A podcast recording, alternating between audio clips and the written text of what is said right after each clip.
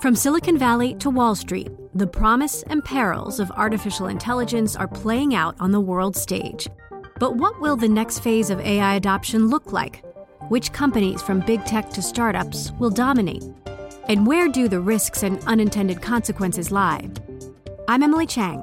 Join me at Bloomberg Tech in San Francisco, May 9th, to answer many of the industry's burning questions, alongside Snap's Evan Spiegel, Xbox President Sarah Bond, OpenAI's Brad Lightcap, top researcher Dr. Fei Fei Li of Stanford, and many more. More details and just a few tickets left at bloomberg.com/techsf.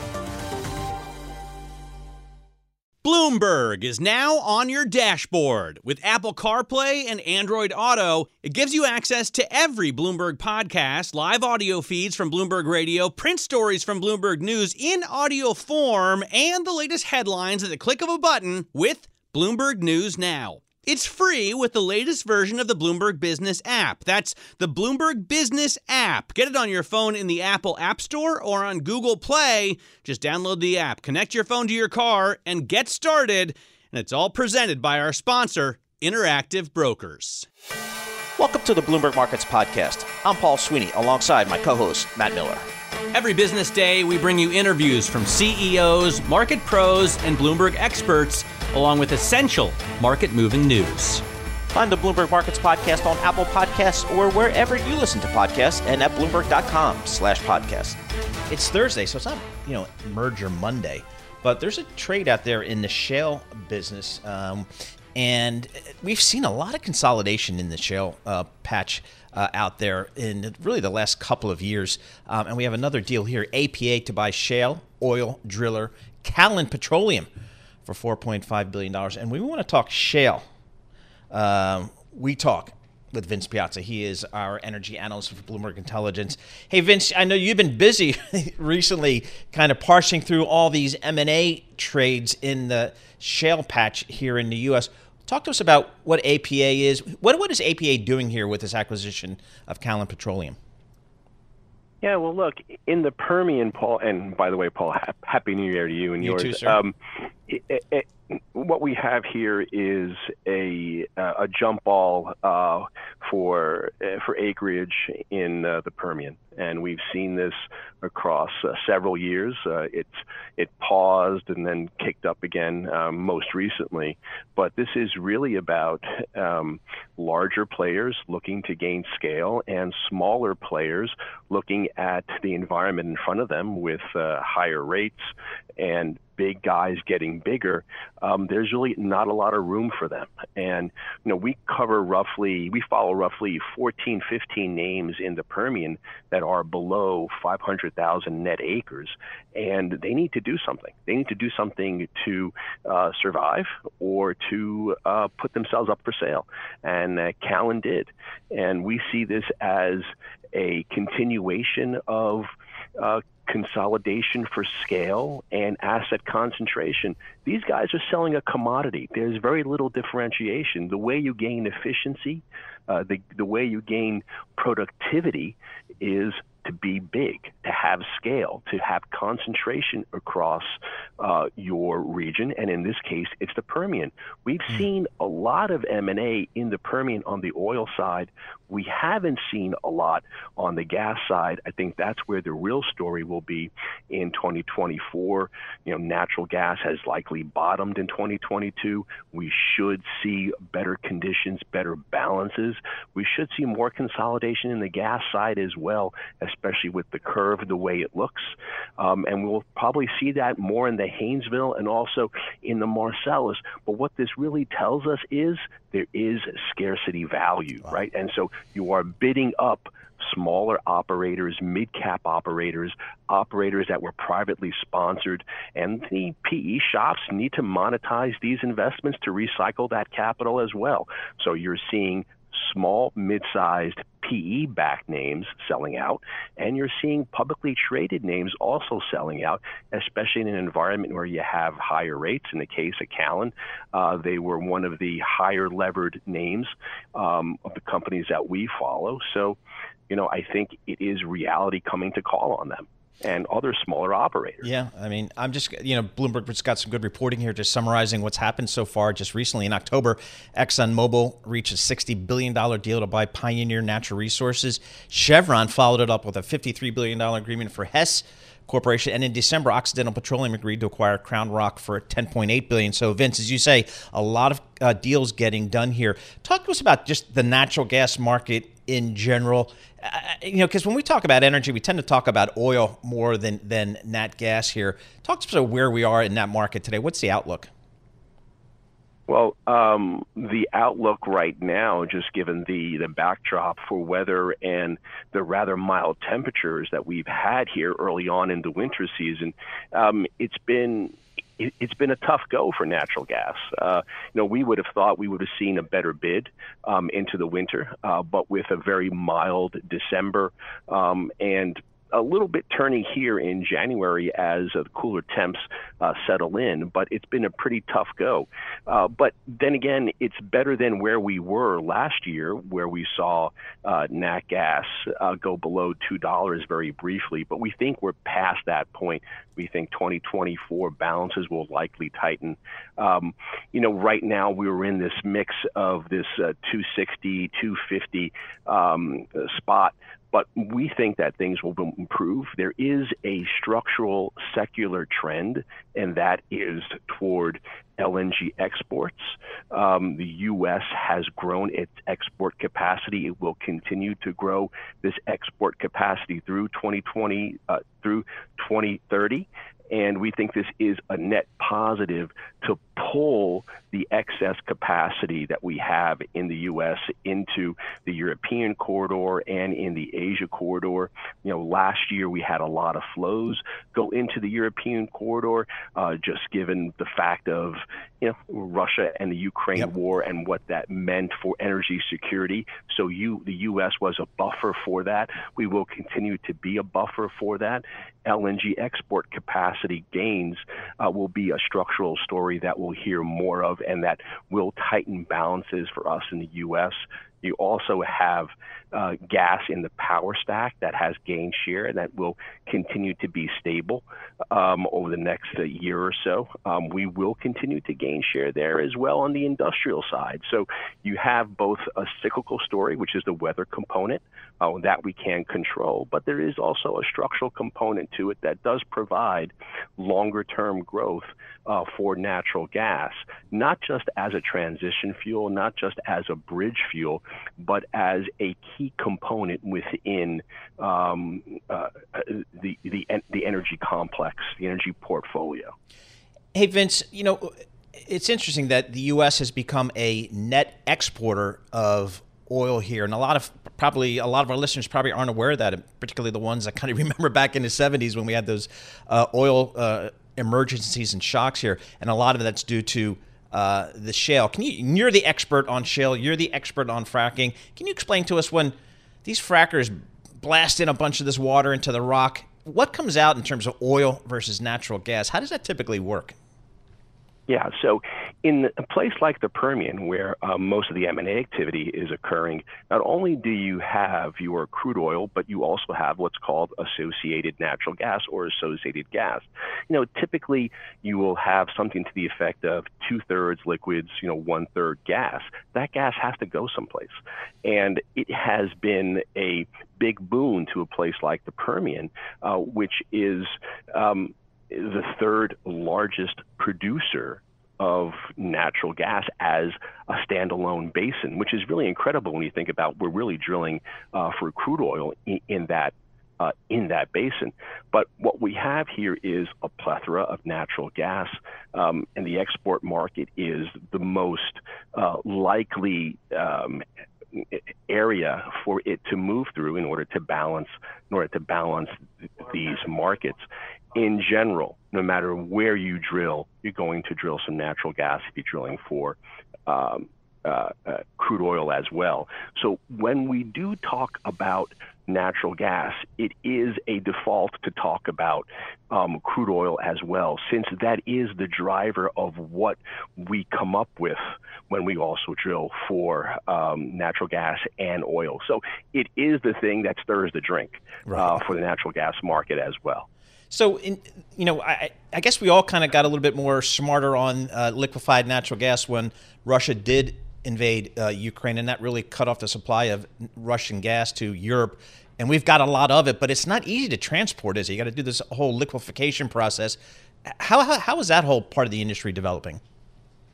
It's developing very rapidly. Uh, we're growing capacity. Uh, we have become a key exporter to not only Europe but also uh, to Asia. Uh, one thing that is quite key uh, for us here in the U.S., and we saw this last year as well, our ability to adapt quickly and move those ba- move those molecules into the market that needed it the most.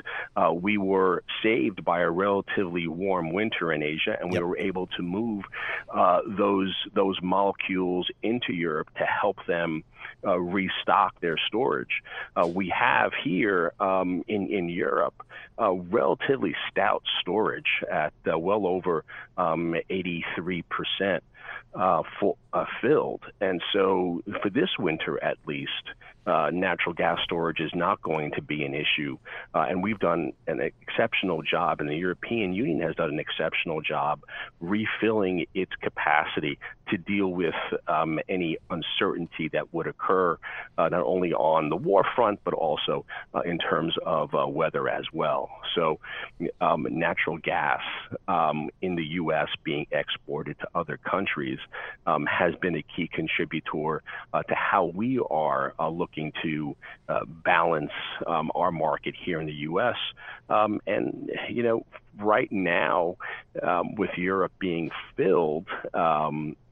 Uh, the Asia market is looking quite quite attractive, and it is more profitable uh, to move those molecules into Asia relative to the European market. Vince, great stuff. Great tour de force there on the energy space, nat gas. Vince Piazza, senior industry analyst uh, covering the energy space. We've got a great energy team, a global energy uh, team, because you have to look at energy on a global basis, and that's what Bloomberg Intelligence does. Uh, we appreciate getting some time from Vince Piazza here. Again, some more M&A uh, in the natural gas space here in the U.S. in uh, some of those shale basins. Uh, as Vince was saying, there's a lot of demand there, and there's a need for scale, particularly from some of these smaller companies. So, again, saw another deal today. APA to buy shale oil driller Callon Petroleum for $4.5 billion. So good stuff there. From Silicon Valley to Wall Street, the promise and perils of artificial intelligence are playing out on the world stage. But what will the next phase of AI adoption look like? Which companies, from big tech to startups, will dominate? And where do the risks and unintended consequences lie? I'm Emily Chang.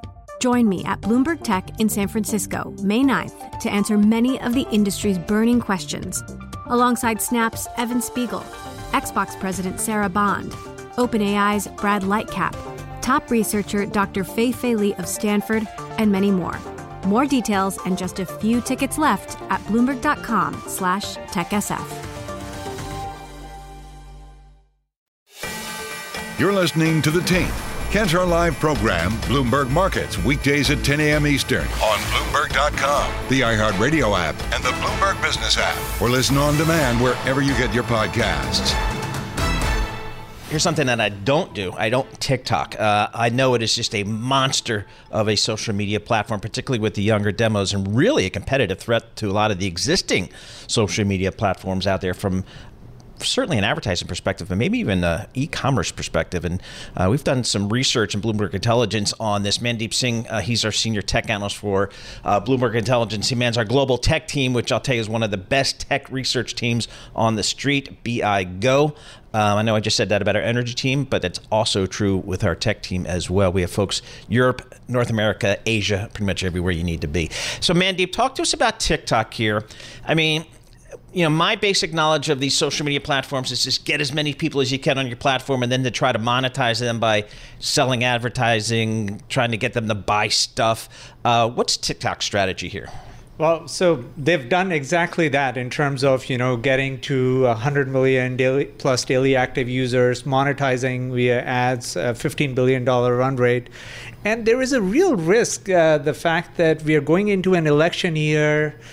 This company could be banned. We have been talking about it forever. Could They're- be banned. Could be banned in the U.S. Yes, because that- of its Chinese ownership of because ByteDance. yeah Okay. yeah and and that's been the case you know in terms of a risk for the last couple of years Yep. hasn't happened but we know this is an election year and so there will be more focus on that and the fact that they announced this e-commerce play to me it suggests they want to be out there for the small businesses because these are the companies that will advertise, that will create their storefront on TikTok.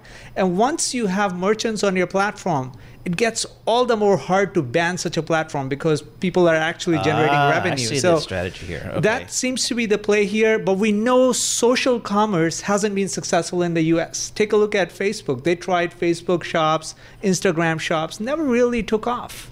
And, and so the play here is something that hasn't worked out in the US because the buying behavior of US consumers is very different from the Asia consumers, where social commerce has been successful. Douyin, which is the TikTok equivalent, is a $200 billion GMV business in, in China. so social commerce. That's a kind of kind of a new term for me, but that's basically just taking social media users, Facebook, whatever, in this case TikTok, and having them and drive, I guess, e-commerce off of that platform, getting them to start buying stuff, and then TikTok will make Yeah, the- the cut. finishing the transaction within your social media app. So right now they show you an ad, and that tra- takes the user traffic to the e-commerce website. Okay. In this case, the experience is in-app. It makes a ton of sense. I mean, Right. it makes for a good buying experience if I can do things within the app as opposed to going to another app. So So why why hasn't it worked here in the U.S. Do you think? because think of how an e-commerce website works. You need logistics, you need payments, you need sourcing, you need inventory. Social media companies aren't Oh, doing that. okay. And Amazon is doing that. They, they've built so many warehouses just Yep. for doing that. They have their own delivery. So e-commerce requires all these things. And for TikTok, they're likely going to partner. So they have already partnered with Shopify and Walmart Okay. they're going to look for more partners. Obviously, Amazon has done the same with other social media companies. We would have never imagined Amazon partnering with Meta Right. and Snapchat. They've done that. So, uh, So what's the when you talk to the folks in the e-commerce world, what's the feeling about the ability of ByteDance slash TikTok to actually have some success here in the U.S.?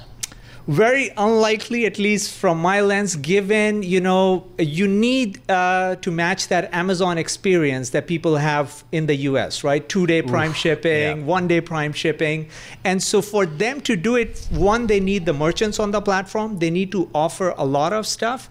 But look, they appeal to the younger demographic. We know TikTok Yep, appeals to yep. that 10 to uh, 25 year olds, and they can adopt a new platform much more quickly than other consumers. So I wouldn't be surprised if they use incentives to drive that e-commerce shift. But in the end, there is a political bent to it, and the reason why they're doing it is just to make sure they have a lot of small merchants on the platform, which increases their odds that they won't be banned in, in the US. All right. So for those folks that aren't really that familiar with the business of TikTok, ByteDance, which owns TikTok, aims to grow the size of its U.S. e-commerce business tenfold to as much as $17.5 billion this year, according to people familiar with the matter, posing a bigger threat to Amazon.com. So that's laying it out there. Yeah. I mean, it's an ambitious goal, but we know the U.S. e-commerce market is huge. So it's it's still you know less than uh, five percent of the overall e-commerce market that's out there. And TikTok uh, was last year on track to amass around 20 billion in global gross merchandise value, with Southeast Asia contributing the bulk of the sales through its platform. Bloomberg News reported. So now they're saying, okay, so they have a success, Yes. some success in other parts of the world. Now the question is, can they do it here in the U.S.? Yeah. And when you talk to Amazon, they're like, they're a fly. We're not even worried about them. Is that the case? I, I, I think Amazon did preempt that. So in December, they announced this partnership with Meta, with Okay. Snapchat, with Pinterest. That didn't happen so far. So Amazon and the other social media platforms want to partner with these e-commerce platforms because in the end, this is the next leg of the offline to online shift. The video shopping, the live stream shopping, which you have seen play out in China and the Asian regions where uh, TikTok has had some success. All right, I can't let you out of here without talking about AI, uh, whatever that is. Uh, generative AI market. This is your research, dude. Yeah. Generative AI market appears set to reach 1.3 trillion by 2032. What are you talking about? Well, so what we saw last year was a bumper year in terms of what NVIDIA showed us, you know, their data Yep. center sales. So uh, I, I don't think anyone can write off such forecasts now after what we saw with NVIDIA last year. But look, it, it's going to happen in phases. Right now, we are still in that infrastructure phase where chip companies are seeing that demand and more so around, you know, the accelerator chips, the GPUs. Not every type of chip is in demand. Now you're seeing memory companies see that AI demand. And gradually, you're going to see other types of eh, infrastructure really get replaced within data centers. We are going through a massive data center refresh cycle, and then it will trickle to applications. The real disruption will be in how we use our application software because AI is going to redefine the way we use software. And, and that's the 1.3 trillion component over 10 years, the disruption. right, here's some more numbers because you guys have a lot of numbers in your research. Generative AI may expand to about 10 to 12 percent of the total IT hardware, software, services, ad spending, and gaming markets by 2032, from less than one percent based upon uh, the BI calculations. That gives you some sense of kind of the growth here. Yeah, and, and that's the disruptive element. We're not talking about companies finding new dollars to put in, you know, generative AI. You are going to see some existing spend being migrated to generative AI uh, for good reasons because of productivity. Copilots make you more productive, the workers more productive. And, and that is why companies are going to move some of their existing spend towards these Gen AI tools. You guys wrote a research report on this, right? Yes. You- where can you? I can get a, a Bloomberg Terminal users. I mean, basically, this report tells you everything you need to know about B, uh, AI. Yeah, it's get a it on the 60-page terminal. report, yes. Sixty-page report. Yeah. BI Go gets you to Bloomberg Intelligence. That's where you can find it. Yeah. Anywhere else for like the non-subscriber, pe- the non uh, Bloomberg people? Oh, they could reach out to the uh, I, the media folks, and uh, I'm Okay. sure they can share something. All right, because Yeah. I'm telling you, folks, um, a lot of people, as we all know, in 2023, AI was not just the tech story; it was a U.S. global marketplace story that drove a lot of the gains we saw in the equity markets in 2023. That weight loss drug. So, uh, and I know we've got a weight loss report out there, the GLP stuff from Sam Fazeli. So, uh, again, some great stuff coming out of Bloomberg Intelligence. Check it out on the Bloomberg Terminal. BI Go. Mandeep Singh, thank you so much for joining us. He's a senior analyst for technology, Bloomberg Intelligence. Uh, he's in the studio. He's in the office, unlike of some management level folks at BI, but I take note of that. Who comes in and who doesn't? Mandeep Singh, he is our senior guy on technology, along with Anurag Rana, doing our global coverage here. You're listening to The Tape. Catch our live program, Bloomberg Markets, weekdays at 10 a.m. Eastern on Bloomberg Radio, the TuneIn app, Bloomberg.com, and the Bloomberg Business app. You can also listen live on Amazon Alexa from our flagship New York station. Just say, Alexa, play Bloomberg 1130. All right, let's check in with uh, Ed Harrison. Why do we do that? Because he's the senior editor of Bloomberg News. He's a smart person, has a ton of experience here covering uh, the markets, and he's got a great column that a lot of people feel like is a must read uh, the Everything Risk column uh, for Bloomberg News. His latest one is this 2024's risk is a hot U.S. economy.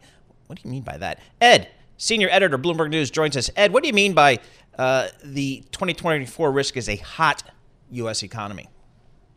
Hey, happy New Year to you, by the way. Cheers. Um, the uh, I think the risk is that everyone really is expecting a soft landing, yes, uh, but really they're expecting that soft landing to be associated with enough uh, softness to get rate cuts. In fact, in the bond market, we have 140 uh, uh, basis points of cuts that are being priced in, and we're already saying that as soon as March we could have a rate cut. That's what the pricing for the market is if the the economy is too hot and right now we have GDP now at 2.5%, that's too much for those kind of rate cuts to come through. And so if you have to look at where uh, the the uh, the path of least resistance is, right now it's towards lower yields generally, but this is going to uh, be a huge headwind against that, and therefore that's going to be the pain trade uh, yet again this year. So, is there a reasonable call here that the Fed kind of knows all that, and therefore they may hold back a little bit and push the rate cuts uh, to mid or later in the year to try to you know kind of avoid some of that? Yeah, I mean, I think that that's what the the the, tete-a-tete that you're going to have in the beginning of the year is the Fed versus the markets saying yes we're going to cut rates but how much are we going to cut them by? With the with the market really you know front running these these rates very aggressively. But you know to a person i think that the fed officials have been saying over the last several uh, weeks that yes, that's right. We're going to do it in Q3. We're going to do it in Q4, not in uh, Q1. Maybe at the end of the second quarter. It all depends on obviously what the data say. And I think that this has all been spurred on by that December uh, dot plot that we got, which showed 75 basis points of cuts more than we had seen in the September dot plot, and then a very uh, you know, um, uh, some people would say dovish Powell yep. in the press conference after that. Yeah, we saw that, uh, Ed, as you've called out before in the bond market. We had a, you know, the ten-year Treasury, which, as Tom Keene likes to say, was you know, 50, a cup of coffee ago was was five percent. We traded all the way down to like three and a quarter percent on the ten-year. We backed it up a little bit here now at three point nine seven percent. So, you know, maybe the market's trying to, to adjust here. I guess the next big data point is going to be the uh, non-farm payrolls tomorrow. Yeah, I mean, uh, I'm I'm with the uh, FX Rates team, and uh, we're uh, anticipating that uh, hotly. You know, especially because we had the ADP data that came out today that was higher than expected. We also had the jobless claims data, both continuing and initial claims were lower than expected. So there's a lot of uh, angst, if you will, about where we're positioned in the bond market uh, vis-a-vis that uh, that jobs report. Because if the jobs report is hotter than expected, exactly as I'm saying, that's the pain trade. Yep. Then you could see uh, the you, a, a, big reaction to that. So, what are your sources saying out there in terms of the positioning in, in the marketplace? I guess in 2023, the, a lot of the quote unquote smart money, the hedge funds, you know, had a net short position out there on the Treasury uh, uh, market. Um, you know, on the other side of that trade was long-term investors like mutual funds, like Warren Buffett saying, you know, I'm going to show up at every auction and, and, and keep buying U.S. Treasuries. Where do you think kind of the smart faster money may be with Treasury positioning right now? Well, you, you know, it, that's. That's an interesting question because ultimately, Matt, I think that uh, we've seen such a big move that you would think that the shorts would move in, but I think people are now they're unwinding their longs and we're moving to sort of a more neutral position. We haven't gotten to the point where there are a lot of people who are starting to to uh, reanimate the shorts yet. I think that's when we would see a, a bigger move to the upside for years if we got that, but we, we aren't seeing that yet now. And as a result, I'm thinking that you know we're, we're sort of in a range bound mode at this point, with four percent sort of the sweet spot within that mode. You mm. know, uh, the Fed funds at five five sort of limits how much uh, uh, upside you can have because the yield curve would be too inverted. But then at the same time, how much higher can you go from here? Um, I don't think that you're going to get more than up to 425, 435 at the max. So we're yeah. kind of in this this this this range where four percent is really kind of uh, a sweet spot for the market at this point in time. WIRP Go, World Interest Rate Probability Function on the Bloomberg Terminal, kind of tries to forecast uh, where uh, the Fed will go with the rates based upon the Fed funds futures. I don't know. It's pricing it up to six rate cuts this year. Uh, you know, starting I don't know when. I mean, how do you feel about that? Is a market just too ahead of itself and maybe not once again? I'll say underline once again, not paying attention really or listening to Fed Chairman Powell. Well, you know, uh, it's a, it's a good question about what the market's doing collectively. I mean, the basically you're you're trying to um, you know give your winners uh, t- uh, room to breathe. Uh, and you know when the when the Fed basically gave a green light in December, the people who were bullish in the market they they pushed it to the max, and there hasn't been any push. There hasn't been enough pushback, and we haven't had enough data. We haven't any had any uh, Fed meetings to dispel the notion that you could get those six uh, rate cuts. So people are putting those positions on.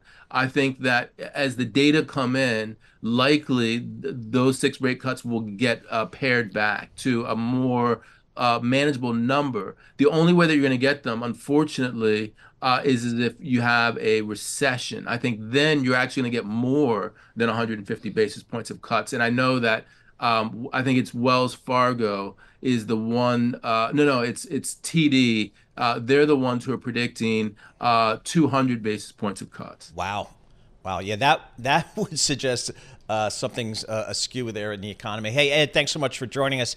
Ed Harrison, he's a senior editor for Bloomberg News, got tons of experience in the markets. He's also a former diplomat at the U.S. State Department. How about that?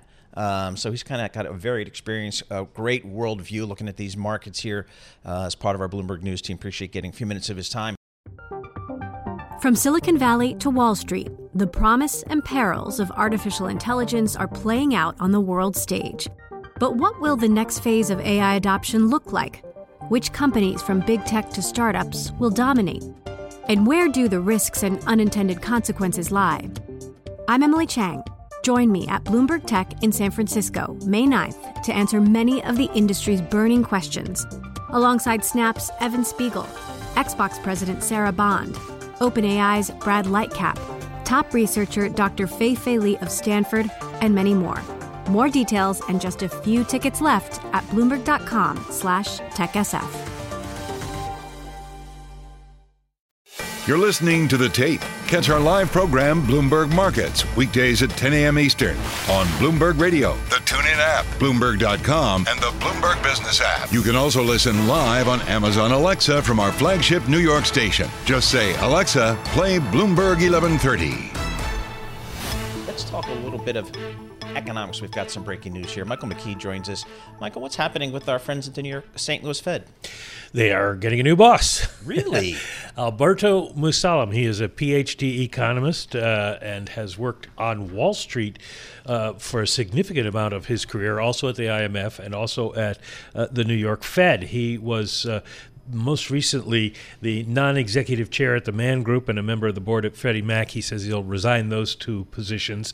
He was the CEO of Evince Asset Management, and he was a managing director and partner at Tudor Investment. Oh, okay. so he has uh, got a broad Wall Street background, and uh, it looks like. Um, some experience at the Fed, so he has straddled both worlds. So when you when a, a bank, regional bank gets gets a new head, how do you, does how do you kind of view it? Is it is there a period of just kind of get to know each other, figure think things out, or and, and, is this new Fed president given I guess authority over some period of time, or how's that work? The transition.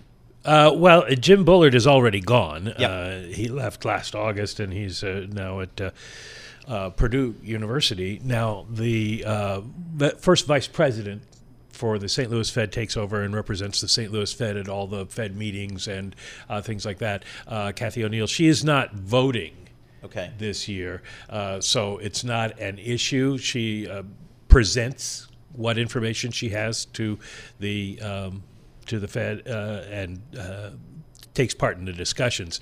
Uh, he is going to take over starting in April, April 2nd. So he will miss the first two meetings of the year and then uh, begin to take part. He doesn't vote until 2025. Okay. How, what's the historically? What's the role of the St. Louis Fed been? Did they have a, a rep- reputation Well, for it, representing? it evolved. It, it was known as one of the kind of um, monetary monetarist banks where the money supply and that sort of thing mattered a lot. Uh, but under Jim Bullard, that went away as monetarism sort of died out Okay. uh, when it became hard to tell exactly what was money these days. and then um, the uh, the uh, new, the the President Bullard, rather, uh, sort of became one of the think leaders, Okay. thought leaders at the Fed. He came up with the idea of regimes, Yep. where you didn't change monetary policy unless the whole regime of the economy changed. Uh, and he was one of the first to really get dovish going into uh, the going into COVID and, and coming out of the uh, great financial crisis. So um, that's kind of their reputation. We'll see what Mr. Uh, Musalem Very has good. to say. All right, exciting news for those Fed watchers. St. Louis Fed names ex-Tudor and New York Fed executive as president. St. Louis, the gateway uh, to the west. Alberto Musalem uh, is now its new president. You're listening to The Tape. Catch our live program, Bloomberg Markets, weekdays at 10 a.m. Eastern on Bloomberg Radio, the TuneIn app, Bloomberg.com, and the Bloomberg Business app. You can also listen live on Amazon Alexa from our flagship New York station. Just say, Alexa, play Bloomberg 1130. I've been hearing a lot of people, fund managers, strategists, when they talk about 2024 and maybe some of the sectors that we should be looking at, they say banks.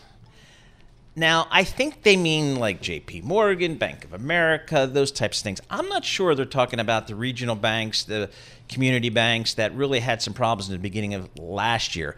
So I wanted to flush that out, and there's only one person to do that's Emily. Uh, that's Herman Chan. He covers all of the regional banks for Bloomberg Intelligence. He joins us here in our Bloomberg Interactive Broker studio. So Herman, is it too early to go back into regional banks yet? Because I know you were very good at telling us it's an earnings problem. Right. It's an earnings challenge mm-hmm. for these banks. Uh, it's not necessarily a credit risk problem. It's exactly. an earnings problem. So where are we? Right now, um, the market's been pretty uh, optimistic. Um, you've seen a big rally in regional banks over the past couple months to, to end the year, and that's really driven by interest rates, right? Um, the the market's now expecting you know five, six rate cuts in 2024, which would help alleviate some of the earnings issues, the, the revenue issues from higher funding costs. So, so that's really what's driving the rally. Um, it remains to be seen if that will hold, but um, it's more optimism on rates more than anything else. So I see. I'm just kind of looking at my Bloomberg chart. You know, just from the lows back in I guess late October. Mm-hmm.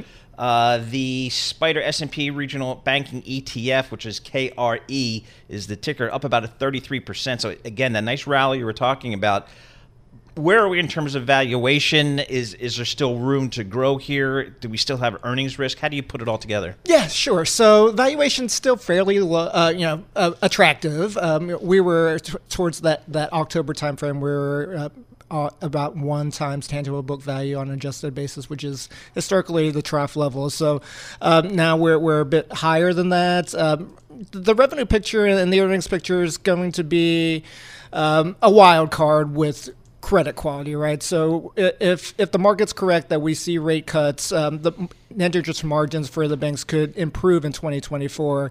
But what's um, still in flux is really what's happening with credit quality. Are banks going to see higher loan losses from areas like commercial real estate, particularly office commercial real estate, multifamily commercial real estate? So those are the questions that still remain unanswered for 2024. So in terms of the commercial real estate exposure, is it at the JP Morgans of the world or is it at the M&T banks of the world? Yeah, sure. So it's more at the M&T banks of the world and increasing and, and, higher as you go lower in scale and size for, for banks, right? So the smaller community banks have more commercial real estate and it sort of grows as you become a large um, you know, regional bank. And then the banks like JP Morgan ha- have more diversification. So um, it really, we, we parse parse the numbers, looking at office commercial real estate, it's about 2% on, on average for the banks that I cover, the large regional banks. So it's a fairly manageable exposure. It really does create a lot of headline risk. And when okay. you see a, and when, when the banks re- reported in the fourth quarter, for example, there were a couple of uh, flagged non performing loans in office commercial real estate. So that spooked the market a little bit for banks like Zions and PNC, for example. Right. So, all right. So, where are we in terms of the earnings recovery mm-hmm. for these banks? Have we seen trough earnings, do you think, or is there still risk to the estimates out there? Yeah. Um, I think that's going to be a good question for, for banks heading into earnings season over the next couple of weeks. Um, the banks have talked about, even before the expectation of rate cuts in 2024, that net interest margins would stabilize because there hasn't been any, any rate hikes in, in recent quarters. So that's something that's been beneficial for banks to stabilize their margins and not have their funding costs increase like they did in in most of 2023. So that's that's helpful. And if you do get rate cuts that would even alleviate some of the pressures of a higher deposit costs and banks having to pay up to to attract um, deposits into regional banks. All right. M&A. I bumped into my buddy on the train today. He's okay. a M&A banker for uh, an investment bank that specializes in banks. Mm-hmm. He is deferred his retirement for a while, much to his wife's chagrin, because he thinks he's going to print money over the next couple three years, putting these banks together on the M and A front. Right. Um, I mean, there's. I I guess what I learned during the regional bank crisis from last year, from reading your research, is that there's four thousand regional banks around the country. Right. I don't know if that's a big number or small number. It seems like a lot. Yeah. It seems like maybe there's ripe for some consolidation. How do you think that plays out? Yeah, we do think there's there's um, it's an industry that's very ripe for consolidation that will happen over time. Um,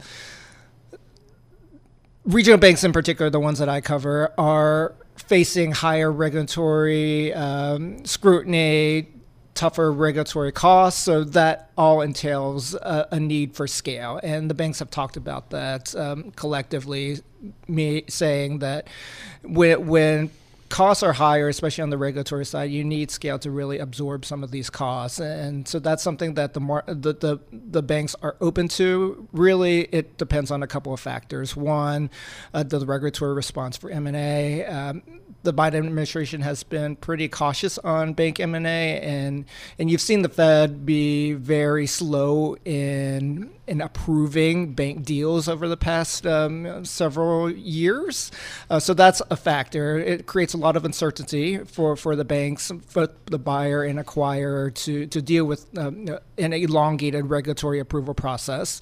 And number two, interest rates. Um, when rates were as high as they were, it does create a bit of a challenge in putting the two banks together when you mark to market the target's balance sheet. So the merger math doesn't make sense right now, but if rates do come down even more, I think you'll see more and more conversations, and potentially that's a 2024 event. All right. So if I'm looking at this group here, um, do I stick with what I consider to be the high quality ones? I'm thinking Right. again an M&T, a PNC bank, the, the names I know, Right. or do maybe I go down to some of the the smaller cap names and maybe I get some better valuation there. How do the clients you talk to, how are they playing it? Yeah, I think at this point you're you're seeing some more uh, appetite for some of the banks that felt more challenges in 2023. So banks like KeyCorp, like Comerica, just got an upgrade earlier today from an analyst. Uh, Western Alliance, those are banks that were a bit more challenged by the rate backdrop and the fallout from the SVB and First Republic signature failures, and you've seen a, more of a bid for those banks over the past few few months. So it's, that's something I would uh, point to as something to look look at. The good news is we haven't had to talk to you much Yeah, recently, that's and that right. means we haven't had much or anything really any any notable failure or stress in the regional bank business. So with Mm-hmm. Right. a little bit of hindsight, can we say this was kind of a, a handful of one-off kind of issues, or is there something that's going to have to change in the industry level? Right. Um, I would point to the fact that the banks that did fail, that I mentioned earlier, they had very different business models. They were fast growing. So I, I think what we learned from, from the turmoil last year is that it's maybe an oxymoron to say you're a fast growing bank. Maybe you don't want to be that because you're introducing a lot of risk to your balance sheet when you do that. Uh, risk to you know, potential deposit flight when things go awry and interest rate risk, especially when rates were lower and you were, you know, burdening your balance sheet with, with uh, securities that then uh, were underwater when rates rose. So that's something. Those were the lessons learned, and uh, I, the, the other regional banks in my coverage universe are much more stable uh, in their in their um, strategies and business management and balance sheet management practices. So I think what happened was the the banks that had tougher business models were flushed out. Penn State, you're a Penn State grad. How would you how would you grade the uh, season? Uh, I would say a bit of a disappointment. Um, Okay. uh, Going heading into the season, we wanted to win at least one of the games Yep. against the Big Two, Ohio State or Michigan. uh, That we failed. That Yep. unfortunately, our offense let us down. Our defense was actually the number one Yeah, ranked defense awesome. in the in the nation. I don't know if we have a quarterback. I'm still not convinced. Of, of Yeah, he's a five star guy, but he seems a bit jittery. So Dan Ives, who's a huge supporter, uh, he's been no, he's our guy. He's our guy. I'm like, I'm just not sure he's our guy. And I don't know. We'll have to see. But uh, anyway, I mean, the good news is with the new teams coming into the Big Ten, we only have to play Ohio State, Michigan only once. Right. You know, we don't have to play them both each in a season. So that, that, that'll be good news. Herman Chan, bank analyst, uh, Bloomberg Intelligence. This is Bloomberg. Thanks for listening to the Bloomberg Markets Podcast. You can subscribe and listen to interviews at Apple Podcasts or whatever podcast platform you prefer. I'm Matt Miller. I'm on Twitter at MattMiller1973. And I'm Paul Sweeney. I'm on Twitter at PT Sweeney. Before the podcast, you can always catch us worldwide at Bloomberg Radio. From Silicon Valley to Wall Street, the promise and perils of artificial intelligence are playing out on the world stage. But what will the next phase of AI adoption look like? Which companies, from big tech to startups, will dominate? And where do the risks and unintended consequences lie? I'm Emily Chang. Join me at Bloomberg Tech in San Francisco, May 9th, to answer many of the industry's burning questions, alongside Snap's Evan Spiegel, Xbox President Sarah Bond, OpenAI's Brad Lightcap, top researcher Dr. Fei Fei Li of Stanford, and many more. More details and just a few tickets left at bloomberg.com slash techsf.